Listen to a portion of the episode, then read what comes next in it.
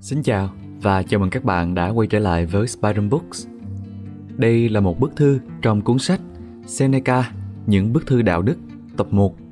Các bạn có thể tìm hiểu thêm về cuốn sách này ở link trong phần mô tả của video. Còn bây giờ, mời các bạn cùng lắng nghe nội dung bức thư này nhé. Bức thư số 45 về sách và những trò tranh biện tốn thời gian. Bạn thân mến, bạn phàn nàn nơi bạn sống có nguồn sách ít ỏi. Vấn đề không phải số lượng sách mà là chất lượng thế nào. Đọc rộng cho ta vui thú, đọc tinh cho ta giá trị đích thực.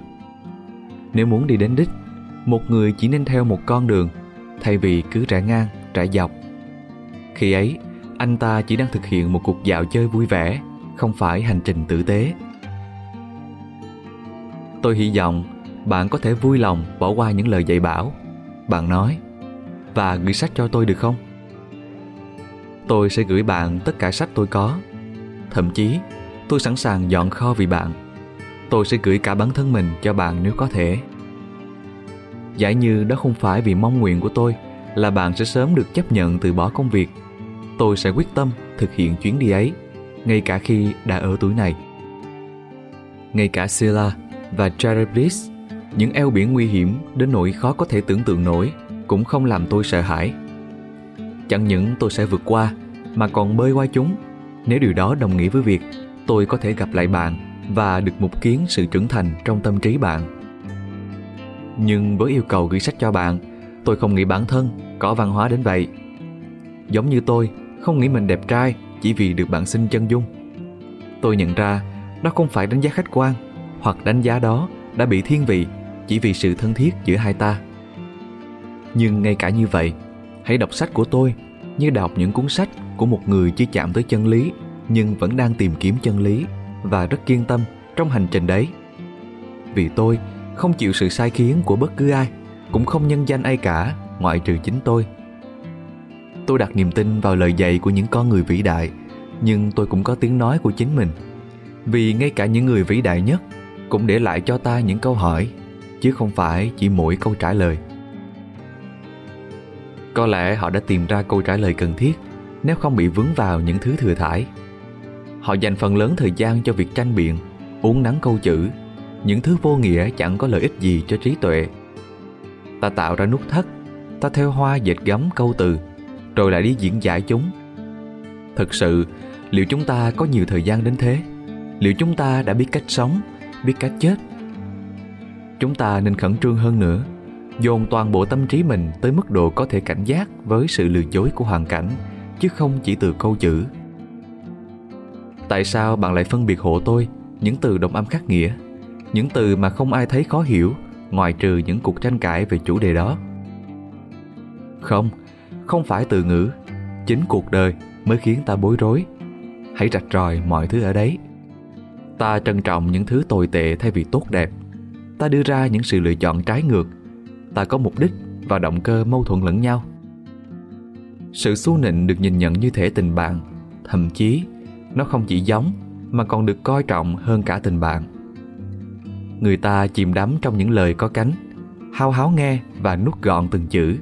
Thấy sung sướng với chính thứ khiến họ lầm lạc. Hãy dạy tôi cách làm rạch ròi những thứ như vậy. Kẻ thù tiếp cận tôi như một người bạn cùng những lời ngợi khen giả tạo những thói xấu, cứ xâm nhập từng chút từng chút một vào cuộc sống, rồi được tôn vinh như phẩm cách. Liều lĩnh, ngu ngốc, được choàng cái danh dũng cảm. Hèn nhát, được coi như biết tiếng, biết lùi, và ruột rè bỗng trở thành thận trọng. Biết bao hiểm họa xung quanh, hãy cho tôi định hướng, chỉ tôi con đường. Nhưng người mà bạn đang hỏi, liệu ông ta có sừng hay không? Không quá ngu ngốc đến nỗi tự sờ lên trán kiểm tra. Ông ta cũng không đần độn đến nỗi không biết mình có chúng hay không. Chỉ có bạn với những ngón ngụy luận chứng minh cho ông ta như thế. Đó chỉ là những trò tiểu xảo vô hại, giống như trò tráo đá bằng vỏ ốc của mấy tay ảo thuật. Ta thấy thú vị vì dễ bị lừa. Mấy trò đánh đố cũng tương tự, từ nào tốt hơn nữa dành cho mấy loại ngụy luận. Chúng vô thưởng vô phạt, không làm hại ai hiểu cũng chẳng giúp gì cho người hiểu được nếu bạn thực sự muốn đi sâu vào sự khác biệt ngữ nghĩa hãy giải thích cho tôi điều này. Người hạnh phúc thực sự không phải người mà những kẻ bình thường cho là hạnh phúc, cũng không phải người có rất nhiều tiền bạc, mà là người có tâm trí sở hữu mọi điều tốt đẹp. Anh ta ngay thẳng và cao thượng. Anh coi thường những thứ người khác trầm trồ.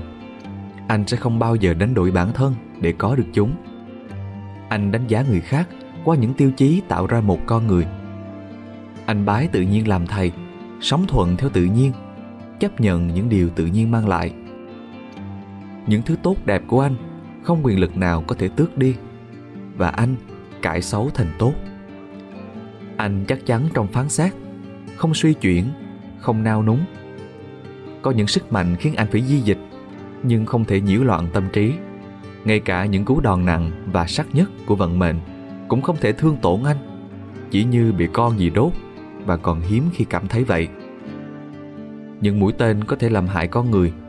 Với anh, cũng sẽ bật lại như những hạt mưa đá rơi trên mái nhà, chỉ lạch cạch và tan chảy, không thể động đến những thứ bên trong. Tại sao lại tốn thời gian của tôi với thứ mà chính bạn cũng gọi là câu đố lừa lọc, thứ bao nhiêu cuốn sách đã viết rồi?